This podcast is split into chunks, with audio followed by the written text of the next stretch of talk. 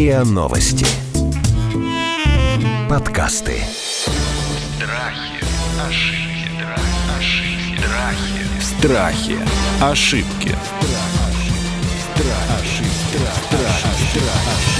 Здравствуйте, это подкаст «Страхи и ошибки». Меня зовут Наталья Лосева, и в этом сезоне мы говорим о популярных страхах, о заблуждениях и об ошибках. Мы не просто разбираем страхи и ошибки, но и решаем, как с ними справляться. И сразу просьба к слушателям. Мы хотим понимать, кто наши друзья, кто наши слушатели, кто те люди, с которыми мы разговариваем. Поэтому очень просим вас ответить на несколько вопросов нашей анкеты. Вы найдете ссылку на нее в описании этого эпизода в тех агрегаторах, которых вы слушаете, или на сайте. Сегодня мы говорим про очень частую ошибку и в какой-то мере страх, конечно же. Мы говорим о том, почему нас раздражают собственные родители. Я знаю, что абсолютному большинству людей даже невозможно в этом признаться, потому что это, ну, как бы не вполне прилично, рукопожатно, и вообще так быть не должно. Но, тем не менее, период, когда отношения с родителями не ладятся в подростковом возрасте или даже в достаточно зрелом, проходит, наверное, большинство из нас. Вот сегодня мы об этом будем говорить с Любовью Черкасовой, клиническим психологом и экзистенциальным терапевтом, Кирой Белелюбской, экспертом по надомному уходу фонда «Старость в радость», которая очень много как раз работает с взрослыми пожилыми людьми, и Анастасией Туговой, студенткой, которая пришла к нам сегодня с этой проблемой. Настя, как вы ее для себя формулируете? А, Проблему и ошибку. Да, наверное, я бы даже не сказала здесь про ошибку. Я скорее это чувствую как именно страх. Страх того, что сейчас такой возраст, мне 21 год. И получается, что с одной стороны мы с родителями уже не совсем существуем в тех привычных рамках, которые были раньше. Ну, то есть я не могу... Такого подчинения, да? Я Да. маленькая, смотрю снизу вверх. Да, и получается, что сейчас как раз такой возраст путаницы ролей, когда, с одной стороны, иногда даже я являюсь для них взрослым человеком, и у меня ломается ожидание даже в этот момент, потому что даже скорее разрыв шаблона происходит. Потому что я привыкла к тому, что родители, они авторитет для меня. Они... Безусловно, правы. Да, они, безусловно, правы. Я к ним могу всегда обратиться и получить нужный мне совет, и они обладают вот этой истиной, которую они мне ее высказывают, я им верю, и я успокаиваюсь. А сейчас уже вот на протяжении последних нескольких лет я ловлю себя на мысли, что иногда они ко мне приходят с вопросами. И что, вас именно это раздражает, что родители пришли к вам и сказали, Настя, слушай, ты у нас умная, что посоветуешь? Вас это раздражает? Не верю. Меня раздражает то, что, как это сказать, они всегда довольно-таки многого ожидали от меня самой. И в этом плане я привыкла, что раз от меня чего-то ожидают, то я точно так же могу высказывать и свои претензии. И в этом плане у меня э, были вот это стойкое ощущение того, что родители — это вот оплот вот этого стабильной правды и понятности. А здесь получается, что, что нет, это совершенно неправда. И а можете какие-то прям такие конкретные бытовые ситуации Мгм. привести, когда там был конфликт, и вы просто чувствовали в себе такое вот не- Что они ожидали и что вы вот наоборот. Это у нас Да. Кира включается, да. С двух сторон. Как бы у меня это происходит чаще всего, когда они меня просят сделать какие-то банальные вещи, которые, например, для меня, а ребенка 21 века, очень легко осуществимы. Например? Там банально вставить провод в телевизор, или а, настроить эм, спутниковое телевидение, или там найти что-то на сайте. Ну да, и то есть а здесь я понимаю, что для меня это действительно прям элементарные вещи, которые может сделать там мой э, младший брат, которому 5 лет, а здесь ко мне приходит с этим вопросом моя мама. И для меня это сразу так... э, Разрыв шаблона. да-да-да, вот я об этом как раз говорю. Ух ты, как интересно. Почему ты, мама, это не можешь сама сделать? Да. Или потому что ты меня просишь? Потому что у нас вот как раз и ощущение, что уже поменялись эти э, Роли. роли, да, и получается, что мама уже в какой-то степени даже привыкла приходить ко мне за советом или просить меня о помощи. То есть вот у нас просто абсолютно зеркально поменялись э, взаимоотношения. Ух ты, сейчас. Любовь, давайте, хочу ваше мнение. Мне кажется, это ужасно интересно. И- Это и- действительно очень интересно, да. Э, Я думаю, что здесь э, в действительности очень много факторов. И первый, который уже был озвучен нашей героиней, это разрушение каких-то идеалов. Вот они были построены очень жестко и твердо, и семья была очень четким ориентиром. И вдруг становится ясно, что все нет. Оказывается, что это не сто из ста правда. И это на самом деле очень сильно пугает любого из нас, когда наши ориентиры рушатся. Второе, на что я обратила внимание, это когда а, люди, которые всегда все могли, которые всегда во всем мне помогали и всегда были для меня опорой, вдруг нуждаются в помощи и не могут что-то сделать сами. И это на самом деле очень страшно и может быть даже немного больно видеть как сильный, мужественный или женственный Мгм. мой идеал детства с чем-то не может справиться, не в состоянии. И поэтому трудные чувства, которые мы начинаем испытывать очень быстро из-за того, что они неприятные, покрываются пленочкой раздражения. Господи, как меня это бесит. Да не хочу я это делать. Что это за фигня? Что сама не можешь. Что ты сама не можешь? То есть что, провод не можешь ставить? Давай, соберись. Ты что? Давай-ка. Конечно, нас это раздражает. Но под этим в действительности лежат очень трудные чувства. Это типичная ситуация. Просто вот Настя пришла, и она достаточно, мне кажется, зрелый человек, потому что она могла это э, отрефлексировать и начать об этом говорить. Да? Конечно. Это, это уже очень круто, правда же, Кир? Да, это вообще. очень круто. А вот а, ну, вообще это нормальная ситуация, вот пройти этот период такого вот принятия смены ролей? Я думаю, что с этим сталкивается каждый человек. И я согласна с вами, Наталья, вы упомянули, это, что это социально неприемлемо а злиться на своих родителей. Это, ну, это неприлично, в конце Мгм. концов. И поэтому э, общество не особо позволяет нам быть в контакте с этими чувствами. Я согласна, что это уже большое дело отрефлексировать, найти все силы, вообще признать, увидеть это раздражение. Я думаю, что там еще может быть много причин, и, может быть, в процессе беседы мы еще будем возвращаться к каким-то новым открытиям. Вообще, когда происходит вот обычно вот э, эта смена ролей, и это происходит один раз в жизни, или, например, вот есть период, когда там ты подросток или ты вот молодой человек, потом еще там, когда у тебя, например, дети рождаются, или наоборот, там, когда ты сам становишься уже там 40-летним, например. Как-то психологи различают более или менее выраженные периоды вот этих смены типа отношений родителей и детей? Я думаю, что, в принципе, к любому из кризисов, который проходит человек на протяжении жизни, можно привязать изменение отношения к родителям. Начиная с кризиса трех лет, который известен как «я сам», Мгм. уже нас раздражает в три года, что нам не дают, блин, порезать кусками хлеб, потому что мы режем его неровно. И дальше на протяжении всей жизни, на каждом этапе мы можем отдифференцировать это. Но я думаю, что самое важное, вот эм, тема, которая сегодня была заявлена, она сконцентрирована именно на зрелом этапе и этапе такой глубокой уважительной зрелости родителей, которая сталкивает нас волей-неволей еще и с экзистенциальной тематикой.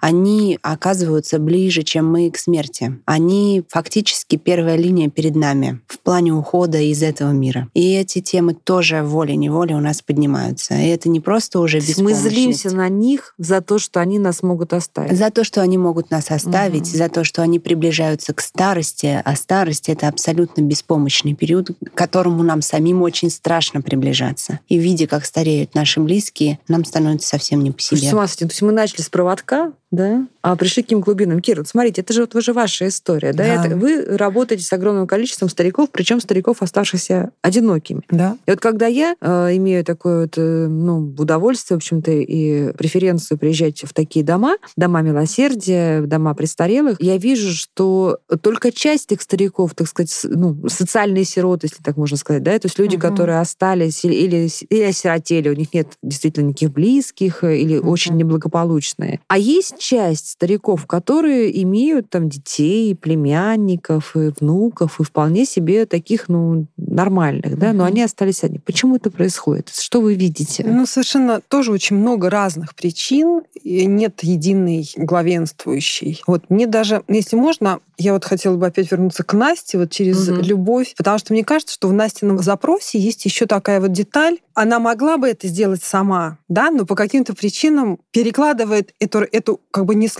очевидно, работу на тебя, да? Да. А в нашей ситуации, когда мы говорим о пожилых, многие пожилые действительно не могут сделать то, что в, там даже в быту. И поэтому мы совершенно спокойно относимся к тому, что мы начинаем подавать, мы начинаем готовить, мы начинаем убираться в их Ну, квартирах. потому что вы профессионалы. Ну, вы не близкие им Понимаете? люди. Нет. Я сейчас говорю про не с точки зрения сотрудника фонда «Старость в радости», а Мгм. просто как, ну, как бы обычный совершенно человек, потому что мы все таки о родителях, да? Мгм, мгм. А если говорить с точки зрения работы, вот ваш конкретный вопрос, это просто немножко другой вопрос, почему они оказались одни. Вообще тема одиночества в пожилом возрасте, Любовь тоже подтвердит, это отдельная тема. Ну, мы не будем брать Да? вот с, с этого, мы Да. будем брать тот аспект, когда э, ради- Потому они что почему-то оказались неугодны своим детям. По разным причинам. Иногда люди вынуждены эту тоже нельзя так. Иногда Мгм. люди вынуждены уехать на заработки, им некуда больше девать своих родителей. Иногда действительно нет никакой эмоциональной близости между родителями уже давным-давно, потому что они давным-давно расстались физически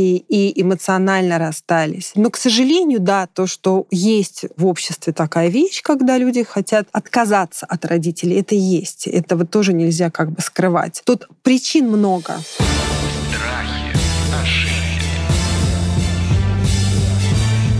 Страхи. Ошибки. Вот давайте поговорим об этом, потому что, знаете, когда я читаю сайты группы типа там токсичных родителей и много других э, закрытых групп э, девочкиных, женских, я вижу, ну, буквально там чуть ли не каждый 10-15 пост в закрытых группах посвящен тому или иному конфликту взрослых людей со своими родителями. И очень часто поднимается такой вопрос, собственно, а почему ты вот должна терпеть там свою мать? Вот она тебе звонит, значит, тебе что-то там высказывает, да, какая ты там неряха, или там ты как ты замуж неудачно вышла, или там сыну звонит, рассказывает, какая у него жена там не, такая, или как он... э, Почему? А чего вы должны терпеть? Да перестань с ней общаться, советуют ей люди. И меня, например, ну, правда, я, может быть, очень традиционный человек, меня, я не понимаю, как ты можешь да, отказаться от э, там, помощи, поддержки э, своих родителей, как ты можешь не терпеть это, в конце концов. И вот вопрос-то, который поднимается, он какой-то и культурологический, и социальный. Мы должны, дети, взрослые дети преодолевать вот это раздражение, вот эти конфликты, даже если родитель, очевидно, допустим, не прав, потому что есть какое-то вот, ну, мировоззренческое обязательство. Или это, наоборот, всех загоняет в угол, или как-то по-другому надо. Давайте на эту тему порассуждаем. Вот все трое. Мне бы хотелось начать, и э, вот это ощущение, я предполагаю, которое можно уловить, когда кто-то предлагает отказаться от родителя, оно связано с тем, что в любом случае семейная система остается семейной системой навсегда. И это может быть чужой нам э, с точки зрения ценностей человек. Это может быть э, чужой с точки зрения поступков нам человек. Родной, мы эти родители. Родной, Мгм. родитель. Но он никогда не перестанет быть нашим родителем. И поэтому любой разрыв имеет какие-то предшествующие этапы. Это этапы, о которых вы говорите, Наталья, фактически. Может происходить все что угодно. И у нас могут быть а, разные чувства на этот счет. А Если мы их терпим, и чем больше мы их терпим, тем выше шанс, что разрыв случится. Я согласна, да. И, и здесь очень важно возвращать эти чувства, отстаивать свои границы. Говорит, «Гу, ну слушай, когда ты э, говоришь мне, что я вышла на улицу без шапки в 21 год, я чувствую себя такой беспомощной и маленькой, что меня это бесит. Иногда И- даже в 50. Конечно, разумеется, разумеется. Но есть и другая сторона вопроса. Действительно, есть такой токсичный родитель, к сожалению, с которым человек разрывает отношения, чтобы остаться здоровым, чтобы сохранить остатки своего психического здоровья. И это вынужденная мера. И тогда за плечами у такого любого возраста ребенка может быть такая травматика, от которой по-другому просто вообще невозможно восстановиться. Так тоже бывает. Как, во-первых, понять, когда действительно ты находишься в ситуации, что тебе нужно ну, прекратить отношения с родителями, да, дистанцироваться. А когда ты, ну, немножко, скажем так, эгоистичный и действительно не можешь взять на себя какие-то взрослые обязательства, в том числе и эмоциональные. Вот как это различить, Настя? Да, ну да, потому что просто как раз, наверное, если и точно формулировать, это и был мой главный вопрос, который я хотела для себя выяснить. Потому что очень тяжело найти вот эту золотую середину. С одной стороны, есть очень большой страх не отделиться от своих родителей, потому что особенно сейчас, в этом возрасте, я чувствую, что есть, естественно, потребность в самореализации, и а, хочется самой уже набивать шишки, самой Ага, организовывать В своих граблях. а, Мгм. Да, само организовывать каждодневные действия свои, не отчитываться при этом. И при этом, с другой стороны, я понимаю, насколько сильная связь у меня с моими родителями, особенно учитывая, что я единственный ребенок в семье, и то, что я очень сильно их люблю, но эта любовь иногда, она начинает душить даже уже по-своему. И вот получается, что ты находишься между вот этих двух огней, и очень тяжело сделать правильный шаг и увидеть вот эту грань, когда ты уже, э, с одной стороны, отстаиваешь и свое пространство, свои границы, а с другой стороны, и не задеть при этом человека, и не сделать ему больно. При этом ты, естественно, понимаешь, насколько он э, заботится о тебе, и что на самом деле он это все делает из лучших побуждений, как ему кажется. Вот вот самый, на самом, самый большой бич и проблема, да, вот наши представления о лучших побуждениях. Это сейчас я говорю как мать взрослого сына. Люба, Кир, а- расскажите, нет, скажите вы, я хочу, хочу, чтобы вы сейчас реагировали. А вот с вашей стороны уже взрослого человека, Мгм. как правильно Насте поступить в этой ситуации, чтобы не травмировать родителей, сохранить нормальные отношения и не превратить их в тот ад, о котором нам говорила Любовь, да, Мгм. уже в невозвратный ад? Ну, наверное, это как раз тот период, я хотела спросить у Любы, вот та черта, которая называется стать взрослой. Вот перейти из роли ребенка стать взрослым, полноценным партнером своих родителей, продолжая их точно так же любить. Потому что до тех пор, пока у нас будет вот эта позиция, э, как бы, ну, может быть, чуть, чуть ниже, да, позиция ребенка, этот ад, он так и будет продолжаться для очень многих людей. Знаете, я То есть постоянно... проблема, проблема в том, что взрослый человек продолжает себя самоощущать ребенка. Да. Ему почему-то так комфортно, да? Мгм. Да, и почему-то огромное количество людей не могут вырваться из этого, из этого круга очень-очень очень взрослых людей. И это эмоциональное отношение, особенно, вот, понимаете, потому что что сейчас испытывает все время Настя? Это, это постоянные эмоции, которые, наверное, живут в твоей вот голове, да, и ты про них все время думаешь. Ну, вот, ну, я думаю, что это вот так как-то Ну. проходит. И они тебя истощают таким образом. Вот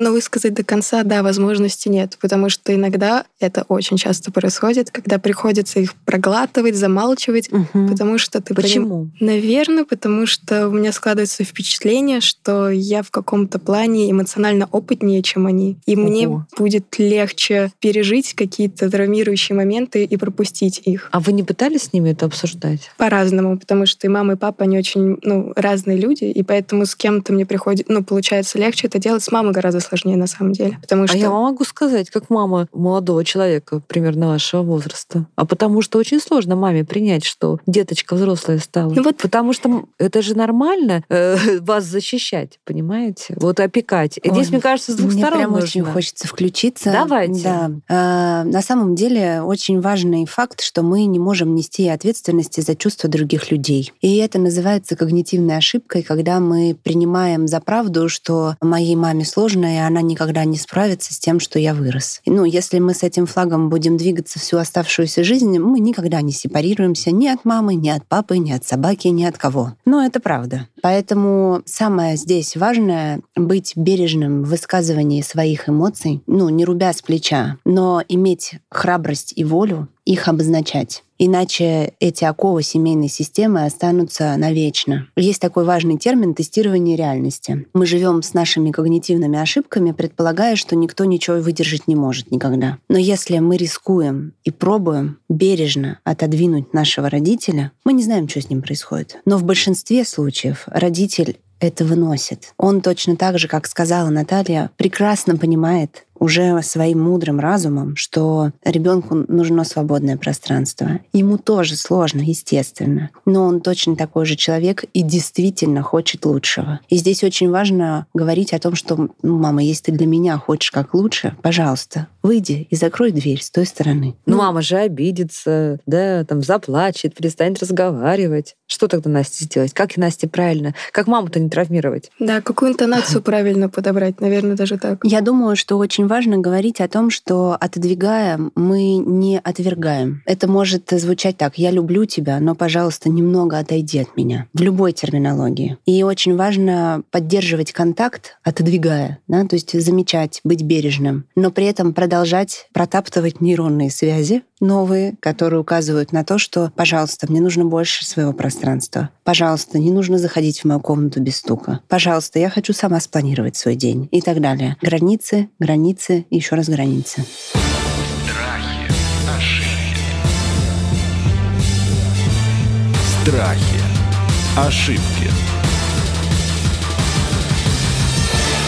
Еще очень помогает вот что. Я сейчас советую всем и родителям, и вот этим 20-25-летним. Значит, дорогие 20-25-летние, значит, пригласите, пожалуйста, ваших родителей к себе на работу, если вы уже работаете. Вот для меня это было решением проблемы, когда я никак не могла в своей голове э, значит, уместить своего маленького мальчика, мне казалось, да, и то, что человек занимается очень серьезными вещами. И когда я однажды оказалась у него на работе, я обалдела. Я, потому что я увидела совершенно взрослого, зрелого, самостоятельного человека. Классный И вот инструмент момент. Да, и вот этот, значит, инстинкт, который меня разрывал, сохранить и спасти, значит, этого маленького мальчика, он мне заместился такой, ну, такой взрослой гордостью за вот этого мужчину, понимаете? И вот мои родительские мозги встали на месте. На место, поэтому, пожалуйста, вот проведите, кто может этот эксперимент, или там на защиту там, диплома. То есть куда-то, куда, где ваши родители увидят вас взрослыми, этими отделенными, сепарированными, самодостаточными единицами. Но у меня вот такой вопрос. Я понимаю, что есть э, модель, которая длится у кого-то там до 20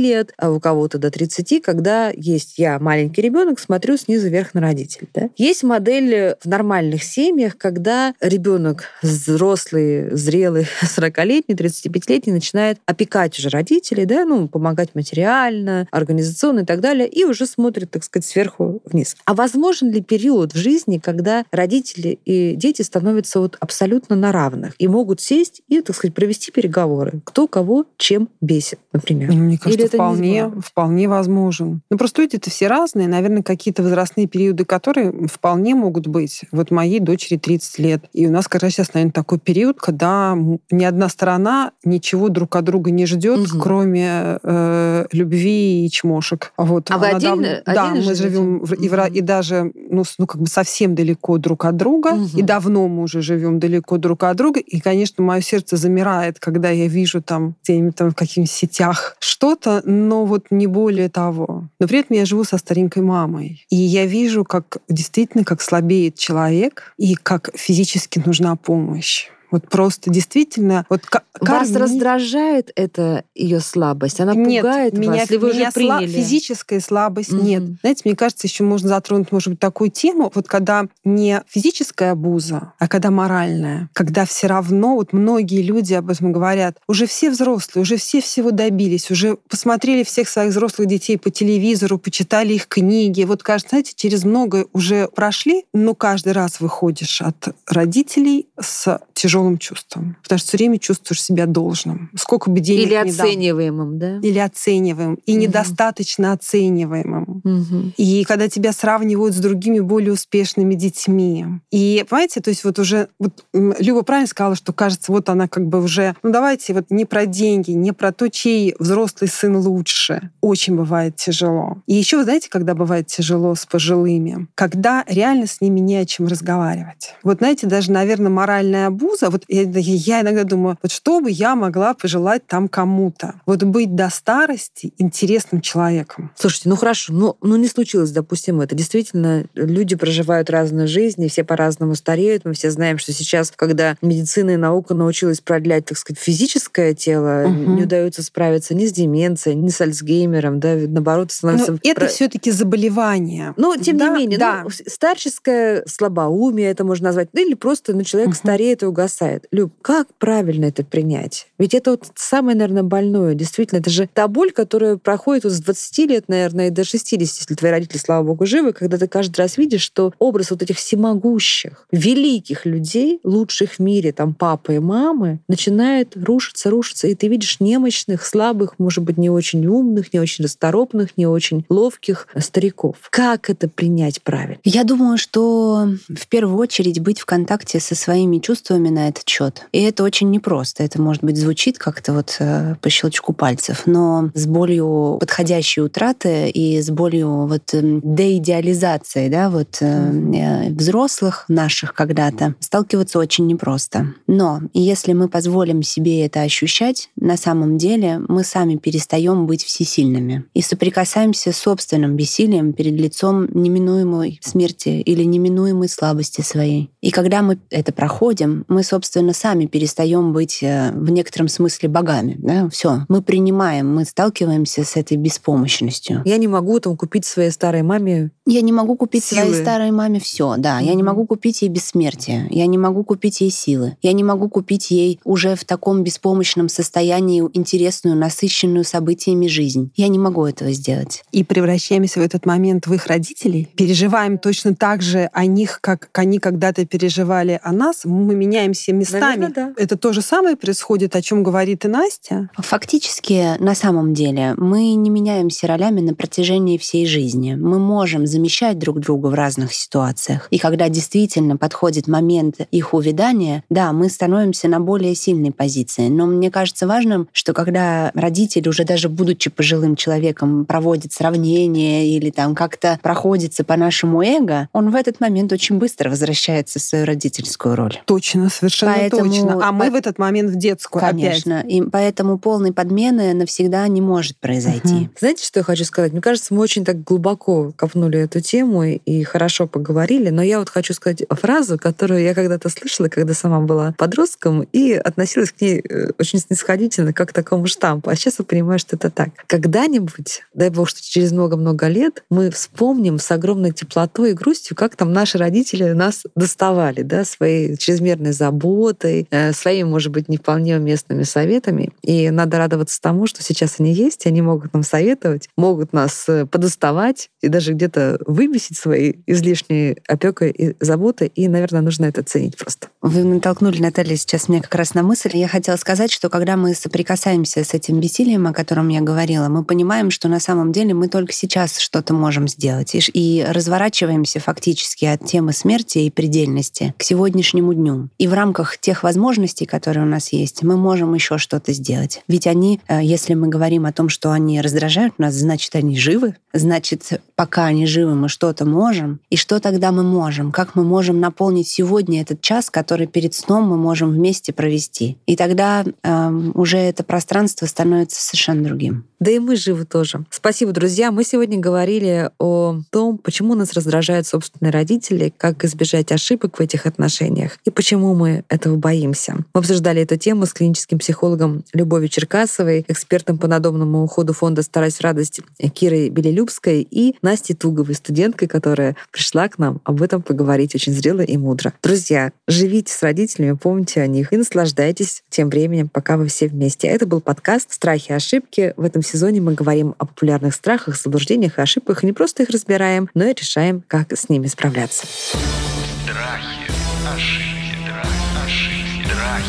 Страхи, ошибки, страх, ошибки, страхи. Страхи. Ошибки. Слушайте эпизоды подкаста на сайте ria.ru в приложениях Apple Podcasts, CastBox или SoundStream. Комментируйте и делитесь с друзьями.